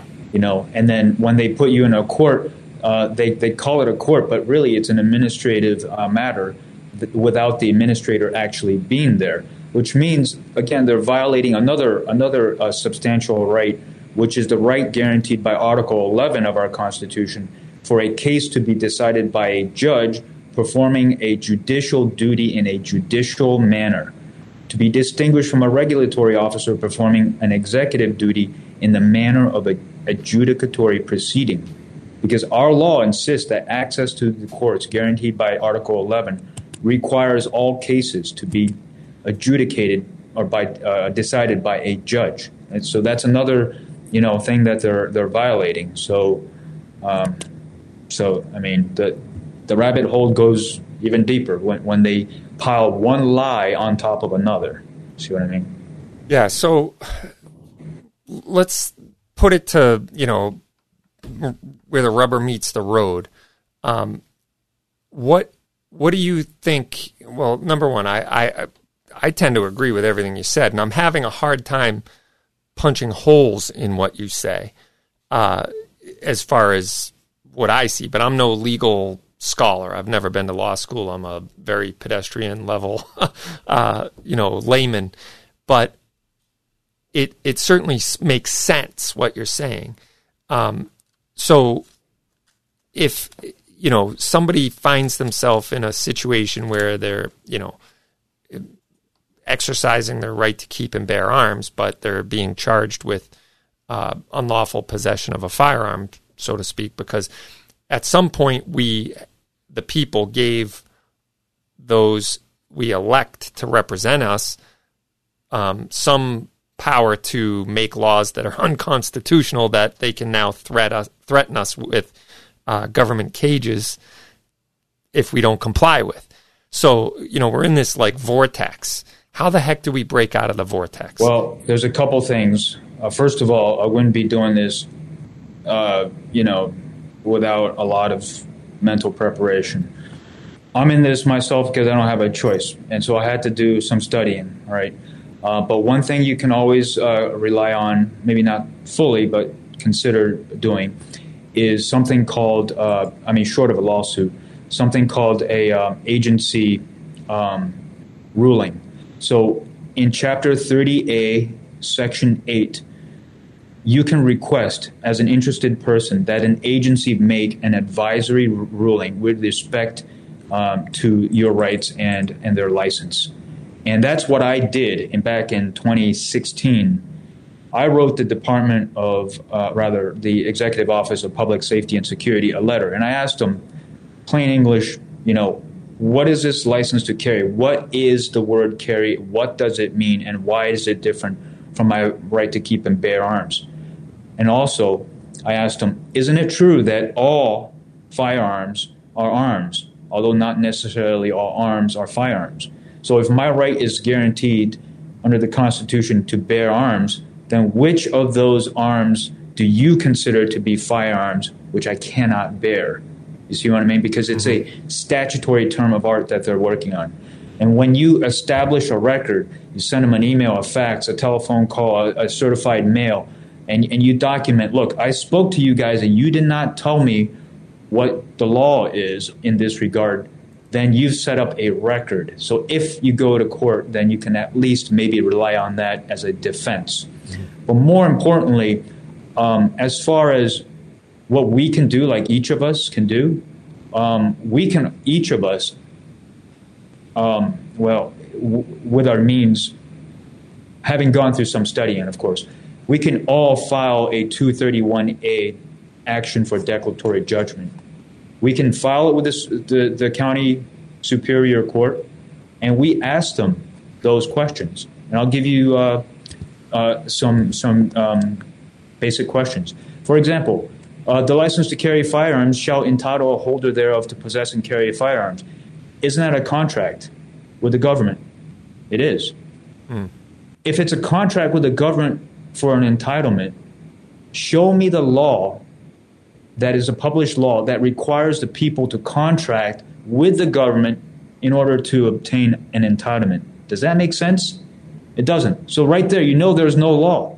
Right. I mean, within within like one flip of a of a logical switch, we've just proved there is no law, because there can be no law that requires you to contract with the government for an entitlement in order to exercise your constitutional rights. Okay, and then and then you can go on to the other more um, less esoteric questions, such as, hey, look, your your background check, it says right there, it's for professional licensing. Does it apply to me? Right. You know, so and so forth. That's some practical things we could do. Uh, I, I agree. The one thing that I've found to be extremely interesting, and I've Googled it, I've Binged it, I've whatever search engine you want to throw into the mix, I have looked for somebody who has challenged state licensing schemes against Murdoch v. Pennsylvania, nineteen forty-three, and I haven't found one. That that's because Murdoch v. Pennsylvania doesn't apply in the courts, because because none of the statutes actually infringe on our constitutional rights. Therefore, Murdoch doesn't really apply. Well, well, it it does apply, though, if you think about the way it's being applied to the people of Massachusetts. Right, correct. So, uh, and that that's because, you know, all laws are to be construed and applied in harmony with and not to thwart the purpose of the Constitution. That's uh, Perry versus uh, the United States. So not only do they have to be written constitutionally, but they have to be applied constitutionally. And that's where the state um, is going wrong. That's that's where they're violating our, our laws. Right. So it says here, a state may not impose a charge for the enjoyment of a right granted by the federal Constitution. A person cannot be compelled to purchase through a license fee or a license tax the privilege freely granted by the Constitution. Murdoch v. Pennsylvania. And you're and you're not paying a license tax for a privilege granted by the Constitution. You're paying a, a uh, occupational fee required in a profession for the license to carry. And and that's how they get around with it, and then people don't know that. Right, but that's yeah. not the application of it in this state. Right. I'm not and, and I'm not applying for a license to carry in order to carry a gun in the official, or to, to have a gun on my body in the performance of my official duties. I'm carrying a gun for, I, let's put it this way. If I don't have the license and I go to Cape Gunworks, my gun store, and I try to buy a gun, I'm going to be refused. Right. And how do I bear an arm if I can't purchase it in the first place? Well, that, so, that goes to the, uh, the ghost guns uh, part, because you are... You are your own factory. You have to make your own guns. And if you look at Heller, right, uh, Heller versus D C, uh, that that particular uh, uh, opinion, if you just word search um, by supplied by themselves, those words, you'll find that the militia, once they were called into service, they had to bring their own arms, supplied by themselves. And there there was no store back in the day. And um, in order to purchase a firearm, that's not a right. The Constitution doesn't guarantee you a right to purchase anything. I it actually gives, think it is, because I think that uh, it's been proven through... The commercial level, it doesn't. But it's been proven through... I think the Supreme Court has said, without the...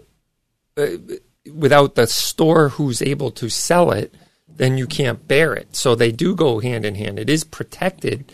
Yeah, under. I, I agree. I mean, yeah. I, I would tend to agree with that. But the way the the the, the uh, government interprets the word purchase, it's a specific commercial uh, ex- transaction for gain that they can regulate under commerce. That's what that's their little excuse. You so, know? so you um, think the state knows about that?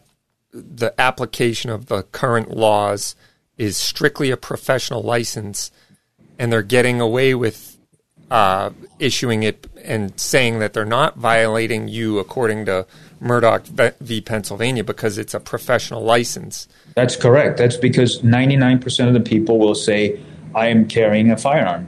Mm-hmm. Instead of saying I'm bearing arms, right? ninety-nine point nine percent of the people out there, if you if you ask them, what are you doing with a gun on your hip? They're saying, I'm carrying. They'll say, I'm concealed carrying or, or something like that. And what have they done when they say they're carrying? They have consented. They have given up their constitutional rights because they failed to invoke the terms that are protected by the Constitution, which is only keep, bear, and arms. That's it, mm-hmm. and people, right? So, mm. so the moment they say, I'm carrying, sorry, no rights for you. You know what I mean?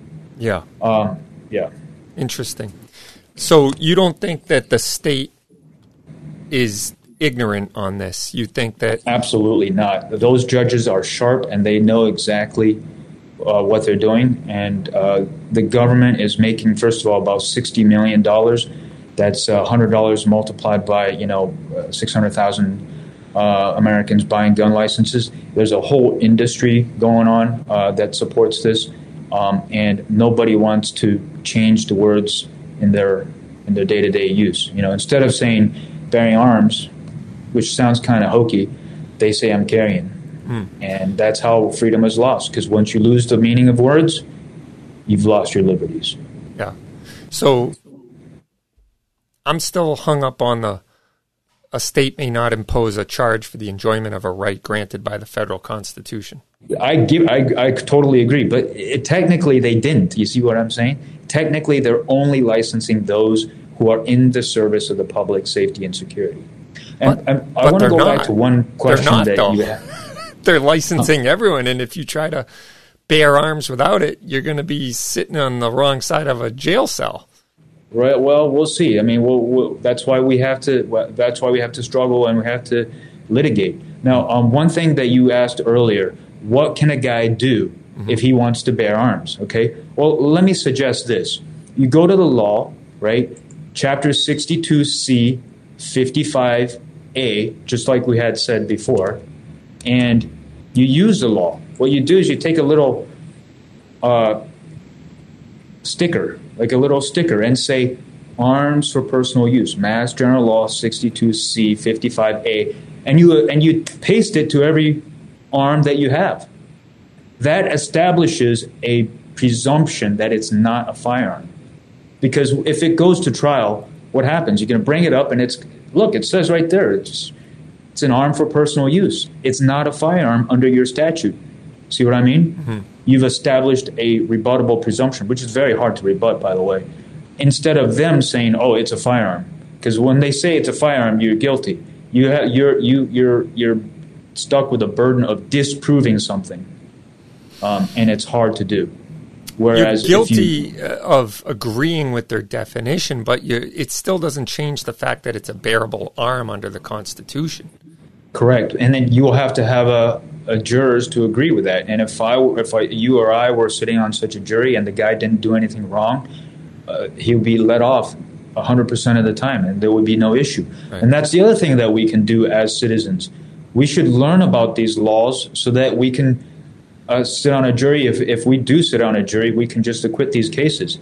It's like when, when back in the day when the, the Fugitive Slave Act uh, happened and the Southerners wanted us to, you know, bring back their slaves, um, the, the slaves would come to a Northern jury and the jury would be like, this is not a crime. Go home. Be free, you know. And, and, and those laws just disappeared because nobody can enforce them. Mm. Yeah. So if if everybody understood the difference between bearing arms and carrying a firearm in the performance of duties, then, you know, we wouldn't have these kind of problems.